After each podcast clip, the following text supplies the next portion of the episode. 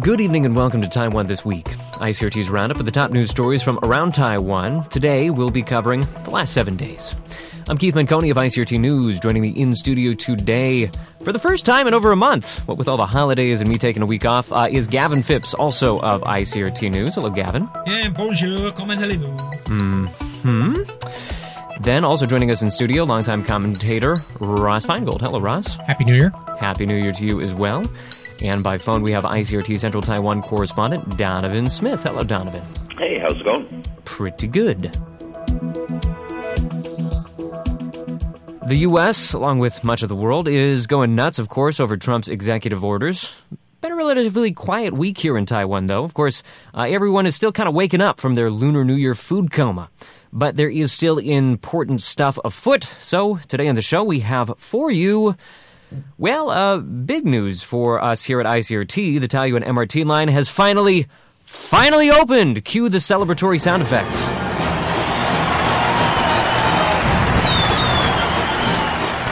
We'll take a look at uh, how it's going and what took so long. And where it's going. And w- well, we know where it's going. But how long just, it's taking to get there. Just look at the map. Uh, well, you can... How long? Yes, that is a, an important question.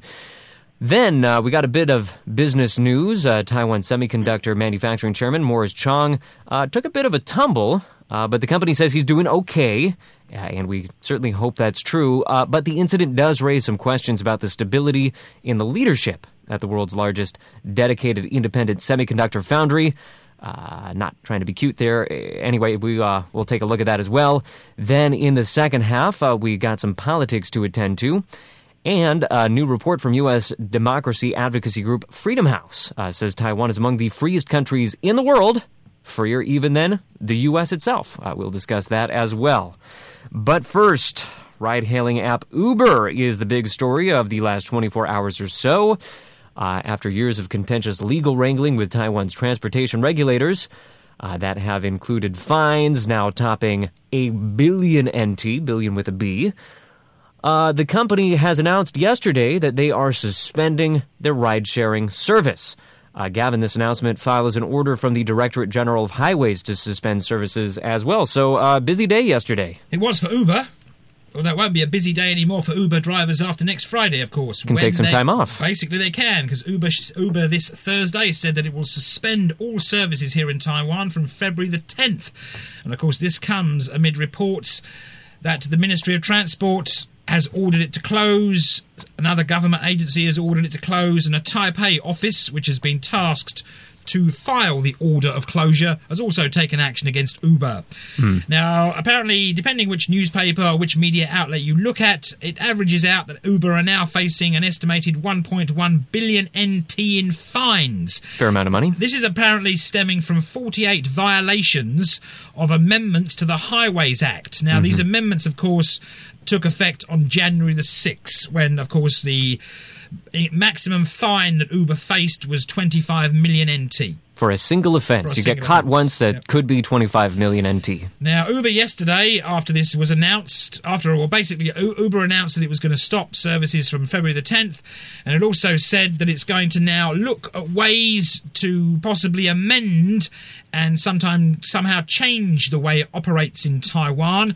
And it also says that it's looking for talks with the government vis-a-vis continuing to operate in Taiwan. The last, of course, of those we've heard lots of times from Uber since it's being fined by the government here in Taiwan. It's always wanting talks with the government, and there you go. It's also, of course, talking to the Taiwan Taxi Association to start a thing called, what was it called, the Uber Taxi. Uber Taxi, That yeah. seems to have, after that, that got brought up about two months ago for the first time, where Uber was going to cooperate with a legitimate yellow cab company here in Taiwan, but nothing's been said about that since, basically. Yeah, it sounded just, uh, it's a little bit sketchy, but what it sounded like is they'd take on more of a dispatcher role for licensed taxis that are already in place, rather than, you know, finding random people on the street and letting them become drivers. Because there was a question about that. If Uber took any money from regular taxi drivers, it would still be considered a taxi transportation service. Right, there's still some licensing issues even there. Interestingly, though, uh, the company says that they're going to keep Uber Eats going. Uh, that is kind of a courier service where you, on your smartphone, you say, I want ramen from this place, and an Uber, not a driver, but I guess in this case a courier, uh, would bring that to your home. Uh, the M O T C has responded to all of this with the following statement. They say, we will absolutely welcome Uber if it becomes a legal automobile transportation enterprise or taxi cab transportation service.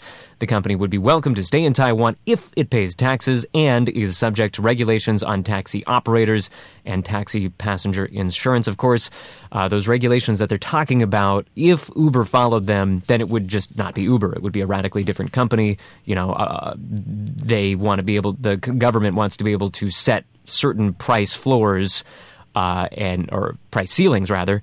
Uh, and uh, Uber, obviously, their model of business doesn't work because they need surge pricing and all that to be what Uber is. Apparently, apparently Uber have said that, that since twenty thirteen, the company has provided fifteen million rides in four cities in Taiwan. It's quite a bit of rides. Uh, so this news came a little bit suddenly, you know, one two punch on Thursday, and now Uber is announcing that they're suspending services effective next Friday. Uh, Ross, what do you think was the tipping point here? The accumulation of fines after, or, or the upcoming fines in the aftermath of revisions to the relevant laws. Uh, that's why the numbers that we're citing, the dollar amounts for current or potential fines, have gotten so huge. Uh, so the, the government's coming after them, and, and obviously they, they've made a strategic decision that they're they're not going to wait around and, and risk this. Don't want to risk uh, the uh, you know, per- potential uh, detention of executives if fines aren't paid and things like that. So uh, move on. Right? There are other places around the world where Uber can make a lot more money Uh, without paying fines, where the government has found a way to accommodate uh, Uber's platform and the concerns about regulations and licensing. Uh, and ultimately, the loss here is going to be the users, the drivers, and the perception that Taiwan's not open for business. Now, I have seen it reported that uh, uh, in, in a lot of ways, a lot of the breakdown in communication between Uber and the government Uh, came from the very beginning, just in the nature of Uber's approach to Taiwan. I mean, they, as as they did in many countries, they just kind of came crashing down onto the scene, kind of a fiat accompli, saying, we're here, deal with it. Uh, and a lot of folks in Taiwan didn't take too kindly to that, and it really set things off uh, in the wrong trajectory and, and made it difficult to uh, create a productive dialogue between Uber and the government. Uh, where where would you place uh, the moment of breakdown in those talks? That that's a fair observation, but you, you hit on a very important point, which is when Uber comes into a new market, they have a way of doing business. They they uh, recruit drivers. They have a localized version uh, to the extent that it's needed of, of the platform, language localization, et cetera. And they roll out, and they're very successful at doing that around the world. So, yes, they might adjust parts of what they do in um, for certain aspects of a local market. But as far as actually rolling out the service, they do come in fast, and they do come in with uh, significant resources to launch the business. And they did that in Taiwan. And, and the immediate reaction from, uh, I wouldn't say a lot of people, but certainly some government officials was, oh, well, you know, you, you weren't sensitive to our needs. Well, that's not how the new economy works. It's not how the sharing economy works.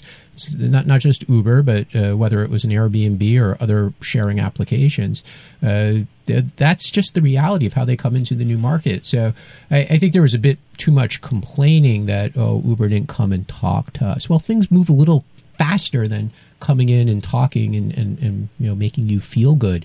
Uh, that that seems to be some of the response that I see from the from regulators. Well, they didn't come in and talk to us and make us feel good. Of course, the biggest knee-jerk was reaction from the actual yellow cab drivers. Well, the, they there is a perception that they're a powerful political lobby, but ultimately we're only we're only, we're talking about a few thousand voters, even if it's tens of thousands of voters. You just said that there are fifteen million rides that have been used by consumers. So, yes, there might be some politicians who are afraid of taxi driver reaction, but obviously the number of people who happily use Uber, plus the drivers for Uber, is far larger than the number of taxi drivers. Hey, I saw them smash up that car on Kettagallon Boulevard. I'm not taking on those guys. Uh, anyway... Cab drivers historically are basically small armies. Mm. yeah, I mean, yeah but Donovan, do we need to be afraid of them in twenty seventeen? The, I mean, the cab drivers used to be, historically, they, they were a, a major political force. Um, you know, they, they, they could mobilize quite literally mobs, uh, to, you know, the, that could take on uh, the physical enforcement of political, you know, political activities at, at one time. Yeah, that was twenty years ago when they yeah. had C Bs and no one, no one had mobile phones. But, yeah. so yeah, they could mobilize, but nowadays but, I don't think they have that, that kind of force anymore. Then well, why why why is the government so scared of, of the taxi drivers and chasing Uber out? Yeah, good question. I don't know. Hmm. All right. Well, uh, we're going to let that question hang in the air. Uh, and move on to more transportation news, actually. Uh, that giant hunk of concrete across the street from our studios is finally not just a giant hunk of concrete. The Taoyuan M R T line has finally opened. All right, you know what? We're, we're, let's play that celebratory music again. I'm feeling good about this one. On Thursday this week, so just yesterday, uh, that and actually the first workday of the after the Lunar New Year holiday, uh, the line began a one-month trial run carrying passengers free of cost, Gavin. Yes, it began on Thursday officially, the one-month trial run. The first two weeks are for group passengers. Woo, woo, woo. Mm. And the Taoyuan Metro Corporation says it's hoping that government agencies from the central government, local city and county officials, and generally concerned people will all join group tours and take a trip on the railway line from the Taipei train station all the way to Zhongli. There we go. Now, mission accomplished. In two weeks, it's open to individual curious passengers. Mm-hmm. There are limits to this, though, apparently. They've said you can't just pop on a train at any station. You have to get a ticket. Mm-hmm. Well, you have to arrange to get a little chit, and that will tell you when you can get on a train. Yeah. Sounds like a little bit of a hassle when I was reading it. It does to me. I mean, you know, poor bugger gets off aeroplane at Taoyuan International, goes on, take the train. No, you, sorry, sir, can you wait a week, please, sir? We haven't got enough numbers for you. Just hunker down for a week. You so, can yeah. you can get it eventually. So you're stuck at the airport for a week if you want to take the train. And obviously he can't take an Uber. Not anymore. No. I guess he'll just have to take a yellow taxi. Well, let's think about this. Uber is being chased out when the Taoyuan airport line is opening. Is there a connection? Hmm. Conspiracies abound. Although I will tell you that uh, yellow cab taxis will tell you that before uh, the whole M R T system got set up, their business was a lot better. So they're probably not happy about this either. Yeah, anyway, on before yesterday, let's go back and, on Tuesday, in fact, President Tsai Ing-wen actually took a quick nifty ride on the new M R T line. Mm-hmm. She had to say at the time, "We hope for a new outlook for the new year as transportation in Taiwan marks a new milestone with the opening of the M R T." New milestone? Yeah, she called it a new milestone in the development of Taiwan's transportation services. There we go. A couple of riders did report kind of a bumpy ride in some sections. They were quoted, apparently. There was, um, while the, ta- on the first day, this was Thursday, the Taoyuan County, or Taoyuan City Mayor, Zhang Wen-san, he popped on the train with the um, a few other big bods, and Zhang had this to say. He believed the ride was stable and comfortable compared with other M R T lines, and that he had heard very few complaints. However, there were some complaints. An impartial observer right there. Was there. A, there was a great complaint from some woman who was quoted in the local media as, as saying that, oh, the train, she felt a bit nervous at one stretch of the journey because the train is elevated and it's quite high and the winds are a bit much. Okay, so watch out for those winds. Yeah, yeah. While you're on the M R T. Uh, okay, so uh, we can feel good about this, of course, as uh, we've been harping on and on and on about for probably two years now. Uh, the uh, the line runs right by our station, so it's a new way for us to get to work, I guess, if we're coming directly from the Taipei Main Station. Uh, so uh, we're happy that this thing is functional. Um, but you just hit the, the, the key issue here, right? Is this a commuter line or is it uh, an airport express? The the popular perception initially was that this was supposed to be an airport express. Well, similar there's two, to, there's two trains. Similar to, there's two trains. Yeah, but even the one that's the so-called express is not really expressed by uh, the expectations of the riding public. It's not going to be significantly faster than taking a car. So uh, you know, ultimately, the, the next significant test is not just opening the line and, and a photo op of the president, but it's going to be the, the check-in luggage and you know, the ability to get your boarding pass at, at Taipei train station and then mm-hmm. get on the train. We'll, you know, hopefully that'll go smoothly. Apparently that's that's not starting for another few weeks, though, the, the check-in baggage thing. But only at certain stations, I believe. I don't want to be a naysayer, but I would be a little bit nervous about checking my baggage at Taipei Main. I don't know why. But well, anyway. the, obviously, there'll, there'll be some teething problems. These systems often do have them anywhere in the world. So, sure, the, the first few weeks, it might be a risk to check in your luggage. You might not get to your destination. Yep. Anyway, it starts officially on March the second. And officials have actually said that they believe ridership on the line will reach seventy thousand per day mm. after it begins formal operations on March the second. Is that for the airport or uh, the commuter? They're just going the line, basically. On the line. There's no, there's no, there's no thing. It just says basically. Yeah, it's, half, it's half price from March second. And then full price from April second. Yeah, yeah. Well, there are a fair number of stops in Taoyuan. I mean, you, you, you did kind of raise the question of what is the purpose of all this. Uh, I, I, obviously, the Taoyuan mayor was riding the line. I mean, is is this seen as a way to extend some of the benefits uh, that we've seen in Taipei proper out into Taoyuan as well? Into Zhongli. Into Zhongli. In Zhongli, actually. Well, yeah, all the I, way out yeah, to Zhongli. I, I, I think a lot of the benefit in this line is as a, a mode of commuter travel as opposed to mm-hmm. considering it as, as the best way to get to the airport because, again, minutes-wise, you're not going to save time by taking this train to the airport. That's just the reality. Mm. Uh, Donovan, I heard you laughing there a bit uh, as, uh, well, I just said that I'm trying not to be a, too much of a naysayer, but uh, you were also saying that uh, down in Taichung there's some M R T projects that you're not terribly enthused about.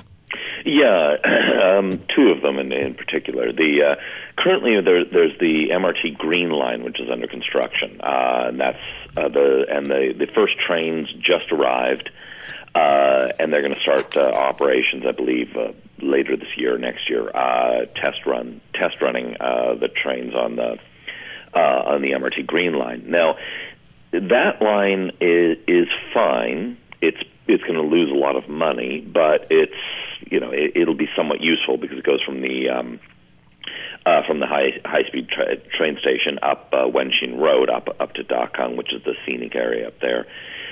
The the the thing is that, that the executive yuan has just green light green lighted the blue line, uh, and the the the Taichung City government and the Changhua County government have uh, signed an agreement to try and extend the the Green Line into Changhua City.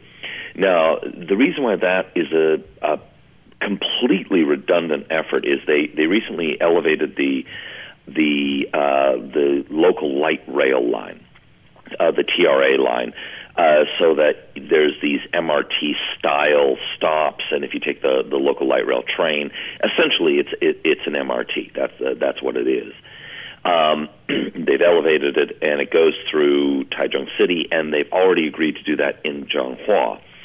So by extending the the Green Line M R T, they're actually basically doing what the the T R A is already doing. The only difference is that you will not have to train if you if you want to go up Wenxin Road in Taichung, you won't have to change st- stations. But they're going to spend billions on this. Hmm. Uh, the blue line, which they the executive yuan has just signed off on and uh, approved budgets for, that line there will save essentially uh, a few minutes if you were to ride it from the one end to the uh, the opposite end over the bus express lane that they have now. Uh, if the bu- bus express lane actually had a, a, a properly running uh, command center where they control the traffic lights, which was the original B R T plan, then it would be saving even fewer minutes, and that's only if you rode it from end to end. Um, if you actually get on, most people will be taking it for, you know, two, three, four, five stops. You get on, if you were to actually get on, because they're going to build it underground for most of the route, the amount of time for you to go underground, get onto the train, and take it, you would actually lose time over the current bus, the, the current express buses. So they're going to spend something like a, over a trillion N T buying land and building this and snarling up traffic on the main thoroughfare in Taichung for probably one to two decades to to save minutes only if you ride it end to end and to lose minutes over the over the current system if you ride it like a normal person in reasonably short distances. Well, there's a very easy explanation for all this. There's an election coming in twenty eighteen, and Marilyn wants to say he's he's doing things to improve the transportation infrastructure of Taichung. Yes. Uh, now, by the way, this plan is not his. It goes all the way back to Zhang Wenling's era back in the late nineties, the, the, the plan for this M R T. So mm-hmm. it's it's not actually his horribly disastrous plan. But if he didn't like uh, it, he could kill it. So obviously he likes it. Hey, that's cool. He likes it, yes. That's, that's called plausible deniability. That is what that's It goes called. wrong. No, he, he he's very keen on this. Now, some of his other infrastructure projects, by the way, are, are actually really quite good. Mm-hmm. Uh, but his M R T plans are not. He's got a light rail plan uh, connecting up the port with the airport and downtown. I, I think that's a very good one. Um, you know, the what he's doing with the waterways and rejuvenating those is, is fantastic. He's got a lot of infrastructure projects, which are great, but this particular one is uh, both of these two M R T ones, the extension of the Green Line into Changhua and the Blue Line, are massive, catastrophic failures. Hmm. Getting back to the airport M R T line, I think the only way to sort this argument out, Ross, is if you get a train to the airport one day and I jump in a taxi from the Taipei Main Station and we have a race to Ooh, the airport. We could live stream this. Absolutely. Right, you're on. All for it. Winner buys lunch. I think the winner buys a plane ticket. I think the winner buys a plane ticket. We've got to have some stakes for this thing. Because we, we need to get you out of Taiwan a bit more. I, I, and Gavin doesn't like flying, so I don't know who wins in this scenario. I didn't say I was going with him. I see. Maybe we all win. Maybe we all win. Anyway, that's about as much transportation news as I think our listeners can take. Uh, but we're going to move on to one last little bit of business news before we hit the break. Uh, as we said, Taiwan Semiconductor Manufacturing Chairman Morris Chang uh, had a bit of an accident, took a tumble. Uh, but company representatives say the injuries were minor and he will be back to work next week. But following the news, uh, something else took a little bit of a tumble as well, the company's stock portfolio, uh, signaling perhaps some concern about the stability of the company's leadership. Uh, Gavin, when this uh, news first broke, uh, it actually was reported that the injuries were quite a bit more serious than we're hearing now. When it broke, there was reports in the local media here that Morris Chang had a, he, he, apparently he took a tumble by a swimming pool, mm-hmm. and apparently he was being sort of medevaced back to the island of Taiwan. He was in Hawaii. He was in at, at his residence in Hawaii when this incident took place by the swimming pool, and he was. There were reports saying that he was being flown back immediately to Taiwan for treatment. Why he couldn't have stayed in Hawaii and got treatment, I don't know. Anyway, those were the stories that broke. It later transpired that he got a bit of a bruise on his face. Mm. And that was that was purely... He, he is eighty-five years old, of course. We're not going to say he's not a young man anymore. But... Taiwan Semiconductor Manufacturing was forced to come out and make a statement going, you know, he, he sustained very minor injuries and abrasions to his face in the fall. He is fine and he will be resuming his normal work schedule next week after his little lunar holiday break. Mm. So, uh, Ross, an octogenarian running the show over at Taiwan Semiconductor Manufacturing, of course, a very important company for Taiwan.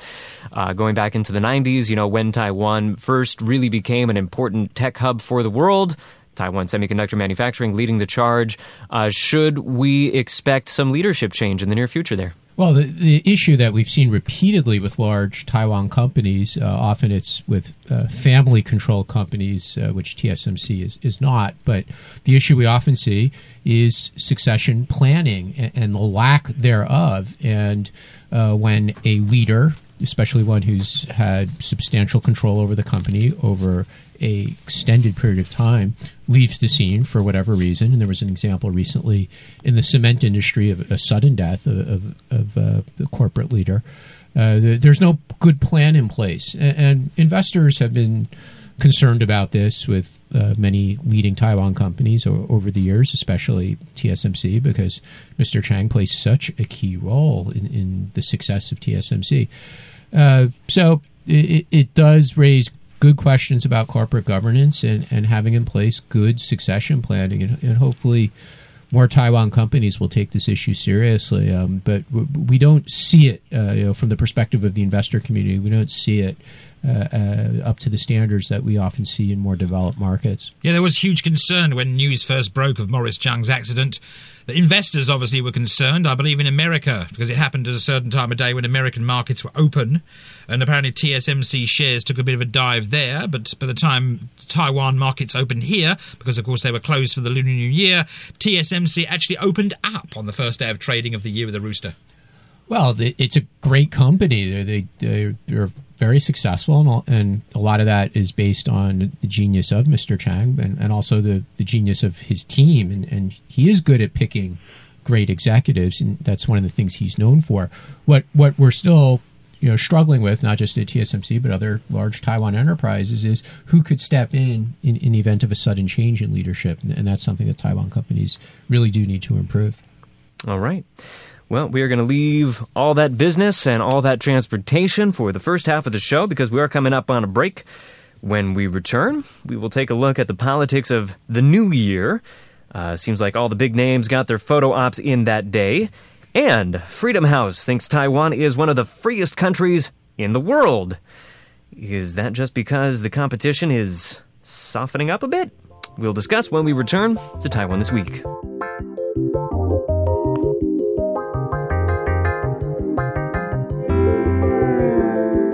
Welcome back to Taiwan This Week, I C R T's weekly roundup of news from around Taiwan. I'm Keith Mancone, joined by Gavin Phipps, Ross Feingold, and Donovan Smith. Lunar New Year is, of course, a big time of year for everybody. Uh, no exceptions if you are a politician. Uh, so uh, we're going to spend this first part of the second half taking a look at how Taiwan's political class spent the Lunar New Year holiday. And start off on the D P P side, Gavin. Tsai uh, had a pretty busy day. Yes, President Tsai Ing-wen travelled around the island this past weekend as she asked for blessings for the gods, and she also handed out red envelopes on the first day of the Year of the Rooster. Her first stop of her Taiwan tour was at the Zhueshou Temple in Taipei, where she made an offering of incense, and apparently she prayed for the blessing of the temple god. She then headed to the southernmost part of Taiwan to visit a temple in Zhechang in Pingdong County, where she handed out red envelopes containing one N T dollar coins to people in Fenggang Village in Fengshan Township. Any more where, than that and you're buying votes, I think. Where her ancestral home is located. Later in the day, Tsai headed to temples in Jiayi, Tainan and Kaohsiung, where she continued to hand out red envelopes, which is, of course, a symbol of good luck, to people at the temple at the time that she was there. All right, so pleasant day all around. Not too much going on, but... And then the Premier also oh. went to the temples as well, didn't he? Oh, yeah, he had Where a day of it. Apparently, I've got a great line here. I've got okay. to find it. Let me, let me, let me, let me find it. Yeah, he visited several temples as well. He visited the Shingang Matsu Temple in Jiayi County, the Fuxing Temple in Shilor Township in Yunlin County, the Funing Temple in Yuanlin City in Changhua County, the Wan He Temple and the Wan Chung Temples in Taichung City. That was a busy day. And he said... Yes, and where Taichung uh, Mayor uh, Lin Jialong referred to him as Taichung's uh, God of Fortune. There we go. But anyway... well, they need someone yeah, to no, pay, literally pay for those that. train lines. Uh, because uh, he, uh, because the, the Premier uh, got, got some major infrastructure funding for, for Taichung, so uh, the Mayor uh, rather fulsomely... Uh, praised uh, the Premier for uh, and called him Taichung's God of Fortune. Yeah, right. While he while he was there, though, apparently the At Premier the Wan He Temple, I believe. While he was there, though, before he got praise from Lin, apparently the Premier had a bit of a natter to the gods, where he sought blessing for Taiwan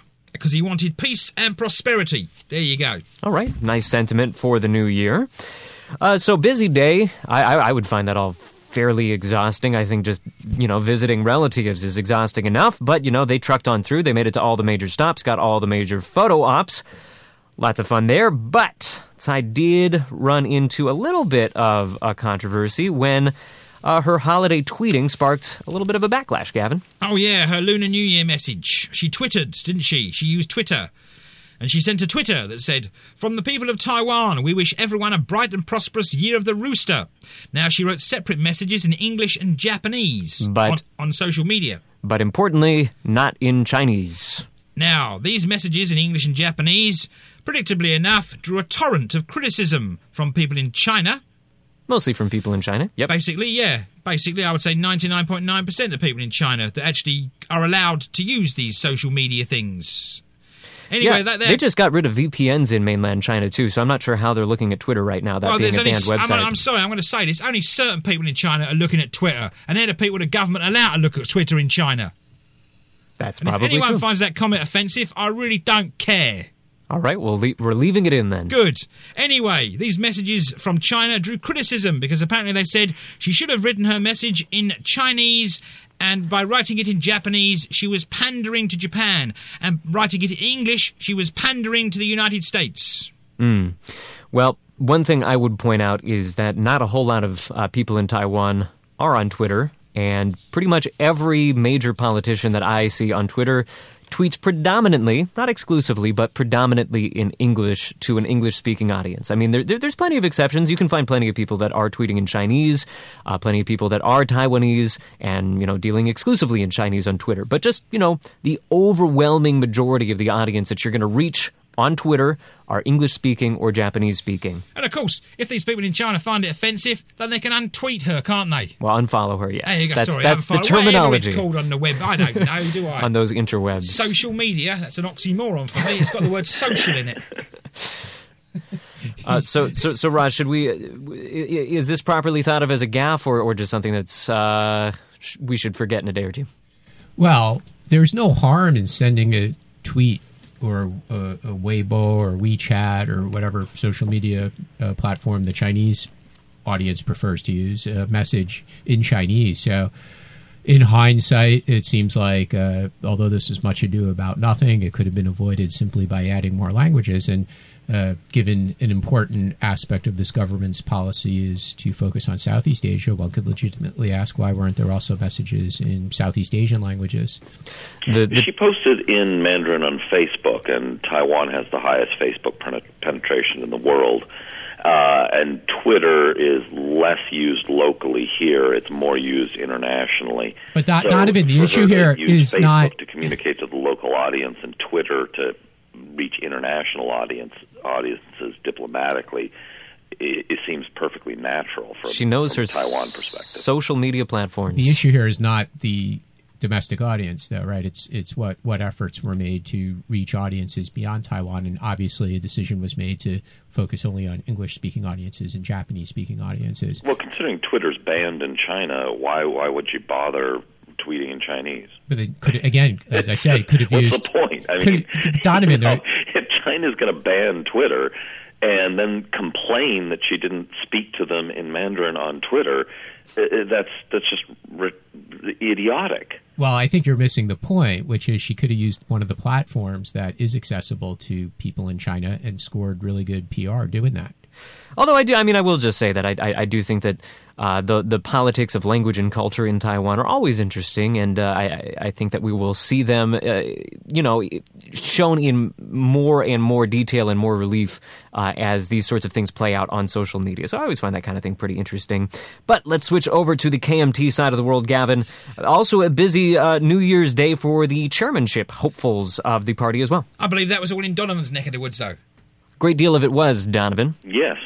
Yes, they went to the... Uh, the nice deflection, uh, Gavin. Uh, Zhenlan uh, Mazu Temple. Uh, two, two in particular. Uh, it was uh, Hao Lung-bin went there, and he was accompanied by uh, ex-May, ex-Taichung Mayor Jason Hu and current uh, uh, uh, vice chair, uh, and also the head of the uh, Zhenlan Temple, uh, the uh, Yan Qingbiao, the, the infamous politician, uh, re- frequent convict and uh, jail uh, jail inmate. Um, he so he accompanied uh, all, basically Hao Lung-bin managed to get a, a large number of significant local K M T figures, uh, and they all converged on the temple. He announced that if he wins the K M T chair, uh, chair position, that he would not run for president in twenty twenty, and which, of course, is breaking with K M T tradition, where traditionally the chair, of course, runs for president. Um, then Steve Chan, uh, the ex, uh, uh, one of the ex-vice chairs of the K M T, resigned recently uh, over disagreements with uh, uh, the current chair, uh, Hung Hsiu-chu. Uh, he showed up at the Zhenlan Temple with basically no one in tow. Um, the uh, only the deputy head of the temple uh, accompanied him, and he didn't really get much in the way of local politicians. So Hao Lung-bin managed to pull off pretty much a, a major show of force of local local polls, where Steve Chan pulled off pretty much nothing, and that was kind of an embarrassment for him. Mm. All right, so big day for them too. Uh, just to remind everybody that's uh, waiting with bated breath for that K M T chairmanship election, uh, the candidates as they stand now, we actually got an additional one in the last week or so, but the candidates as they stand now include K M T chairwoman Hung Hsiu-chu, former vice president Wu Den-yih, K M T vice chairman Hao Lung-bin, former K M T vice chairman Steve Chan, and Taipei Agricultural Products Marketing general manager Han Kuo-yu, the guy that uh, has that wonderful photo of him uh, hugging some cabbage. Yes, and my, the first thing I did immediately when I saw that picture, and considering his name and the first two characters in his name, I immediately dubbed him Kimchi. There we go. Oh, but apparently President Ma Ying-jeou, apparently the K M T had a bit of a get-together for the Lunar New Year, end of Lunar New Year holiday yesterday on Thursday of this week, and President Ma Ying, former President Ma Ying-jeou refused to say who he was stumping for. He said it's too early to say. Mm. But apparently several of, of course, Wu Den-yih, the former Vice President, and Steve Chan have both sort of talked up their possible backing from President Ma Ying-jeou, for, former President Ma Ying-jeou, for the K M T chairmanship. I noted that uh, Wu Den-yih went to, during the Lunar New Year, went to uh, Hung Hsiu-chu, the military village that she grew up in, in Yonghe. Didn't she tell her? He went stumping there, and then she rather tartly retorted, saying, well, I guess next time I'll go to Nanto, which is, of course, where Wu Den-yih is from. Yes. That was quite funny, I thought. I thought it was, I thought it was funny, too. Uh, all right, real quick before we round out this segment, uh, looking forward to the chairmanship race.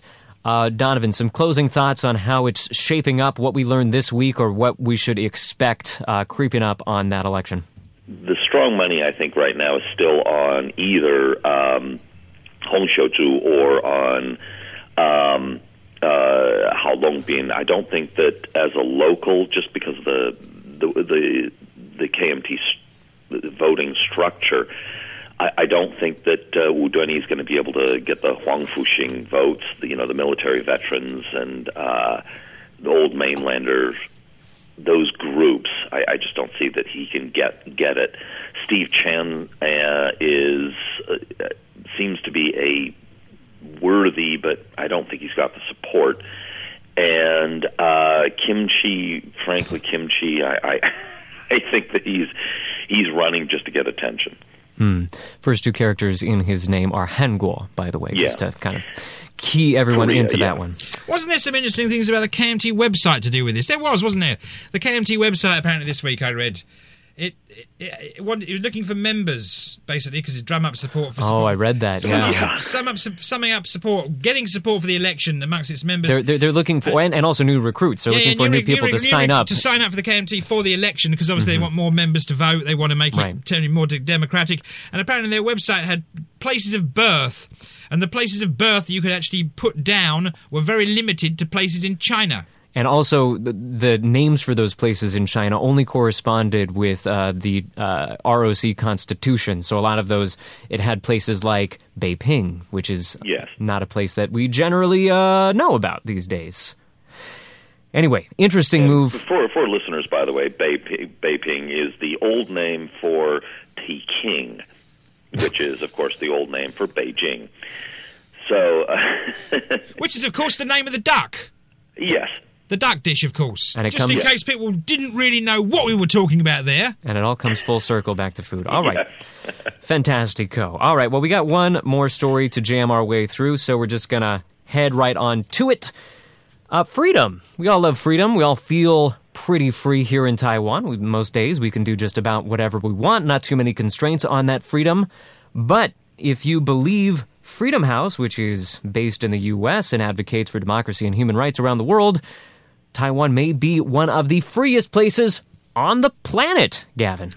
Apparently, Taiwan scored one out of seven for both political rights and civil liberties, achieving a freedom rating of one, according to the Freedom House's Freedom in the World report. One being the highest score. One being the highest score, seven being the lowest score. Mm-hmm.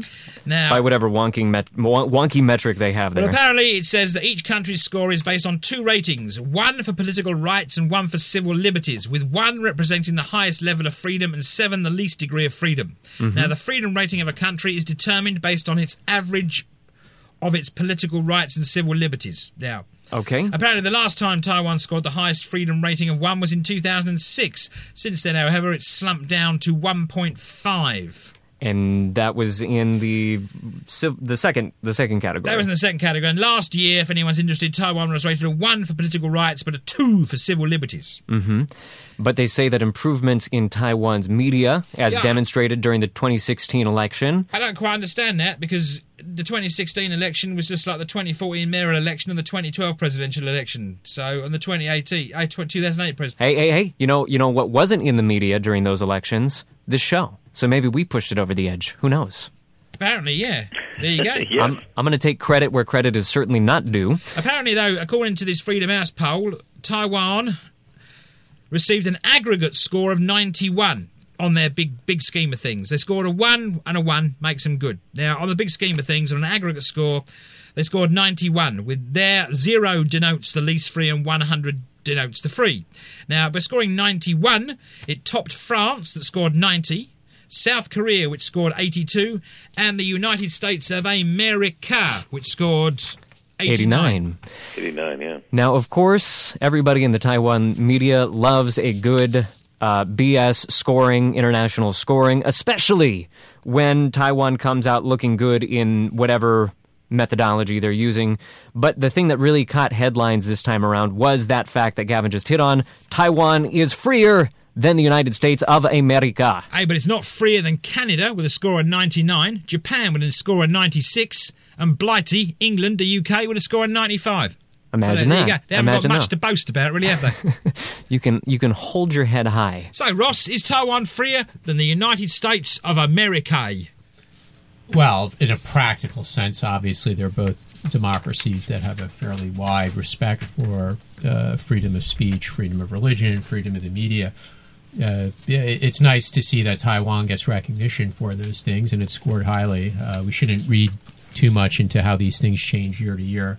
They're subject to things we see in the news. You know, the, and when I say B S, I mean, you know, hanging on a half a point in, you know, a one to seven metric. Right. So if, if media get jostled by police when covering a political rally, then you know, it impacts these scores, you know, just to use an example. So uh, we shouldn't read too much into this, but it's good that Taiwan gets the international recognition that it deserves for having a relatively free political and media environment.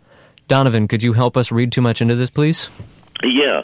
Well, two, two things that jumped out at me. Um, one is that Japan scored higher than Taiwan, but uh, reporting of protests and things like that seem to be suppressed right now in Japan. There's there's less press freedom in Japan, so I was a little surprised that Japan ranked higher. Um, and but but what was also interesting is that they ranked Hong Kong as partly free, and I believe their aggregate score was sixty-one, if, if memory serves.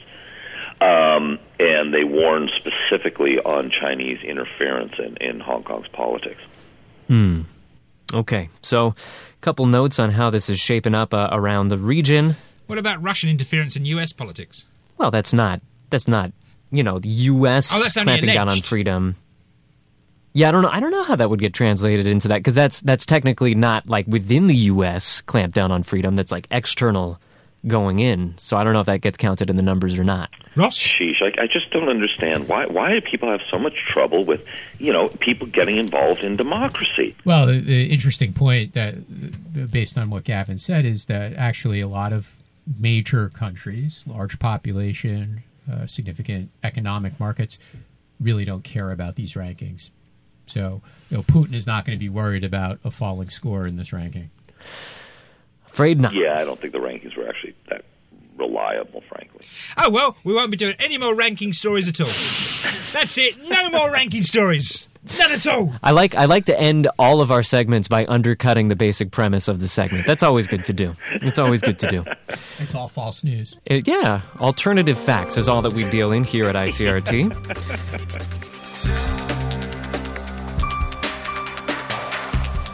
All right. Well, we are going to turn over now to our final story for the podcast. Uh, this is, of course, our podcast bonus story where we look at something on the lighter side of the news. And uh, once again, we're going to be turning things over to Donovan because, uh, well, in a full show of Taiwan's uh, democratic force this week, Taichung had its own little election. In this case, uh, they elected a new flag, and we have the results now.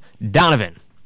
Yes. Well, uh, this was actually the biggest, uh, so far, the, the most successful i-voting initiative uh, by the city government uh, in Taichung. And the first round took about, it was eight hundred some odd, heading on one thousand uh, votes, uh, submissions for Uh, Taichung's flag. Now, Taichung's flag had previously been panned uh, by netizens as the most hideous in the country, which was the uh, the the words Taichung City in Chinese in red on a yellow background, and that was that was it. So the city went out and asked people to submit flag uh, ideas, and they poured in hundreds and hundreds of them. And so the first round whittled it down to ten finalists, and voting was held yesterday. Uh, and the site seems to have had some problems, but if I've got this correct, the winner appears to be a green ogre figure, fingers holding a blue spike, and appears to have gashed a white field and spewed blood, and then they wrote Taichung City on it. Hold on a moment. We're trying to uh, track down the flag that you're talking about. Is it that one? I don't see an ogre on that one. That can't be what he's talking about. Uh, the fingers, the green fingers holding kind of a blue oh. spike. It looks like that. It looks like, what's it called? The doctor's, the doctor's thing. Yeah, what's it the, does the, the, the, the, look the, like that. But to me, it looks like sort of like ogre bit. fingers the, grabbed a spike. Oh, and I then see. you see that big bloody gash above it, and then there's... I think it's supposed to be a T. I think it's supposed to be the T for Taichung. I think so, probably. And then the green part is like city, city, city, maybe. Yeah, but it yeah. just definitely looks like that, that medical thing, which is called, Ross? The the serpent. The serpent yeah, yeah, yeah, yeah, yeah. The serpent and cross. Yeah, yeah. Uh, okay, so that... But if actually, we've, we've actually been looking at the other flags here, of course, haven't we? Blood spatters on it, too, which, which seems a little weird for... city flag. Where's the, where's the other city flags? We've actually been looking at other city flags from other parts of Taiwan as well here to compare these flags. And we're looking here now. Here we go. Here we go. Actually, if looking at some of these flags, the, ta- the new Taichung flag, Donovan, looks actually quite nice.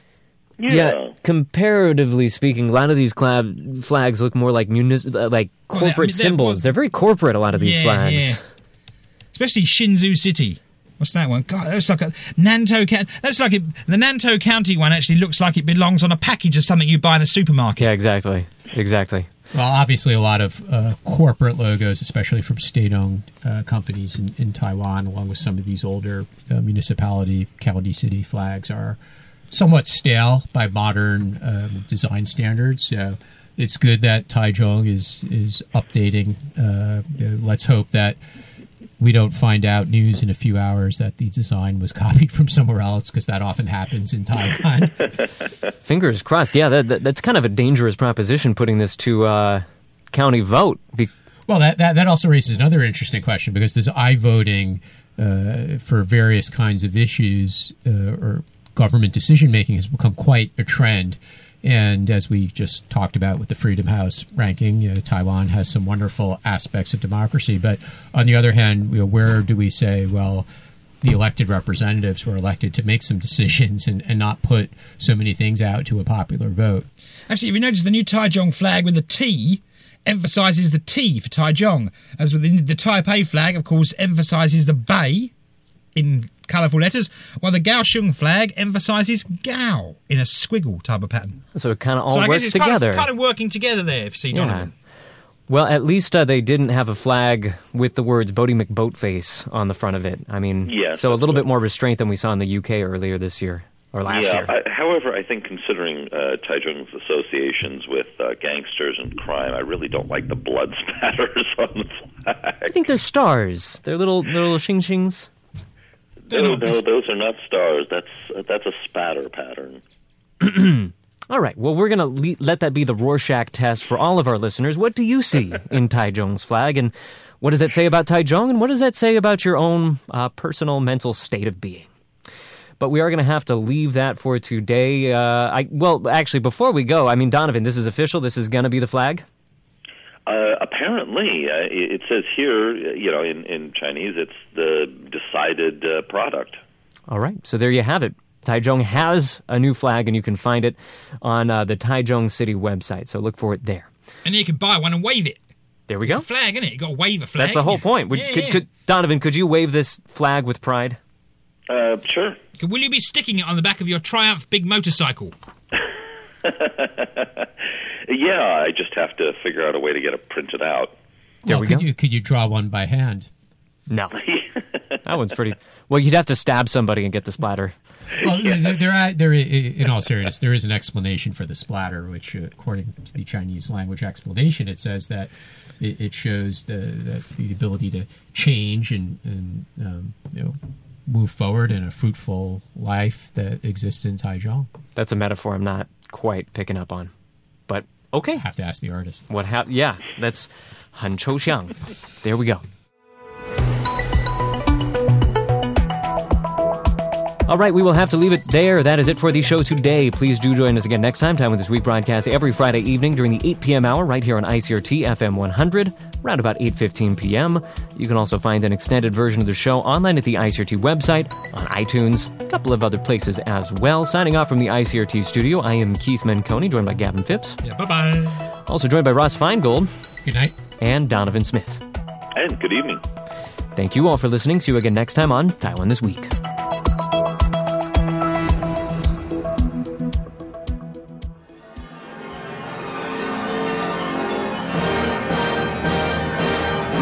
The U S, along with much of the world, is going nuts over Trump's executive order.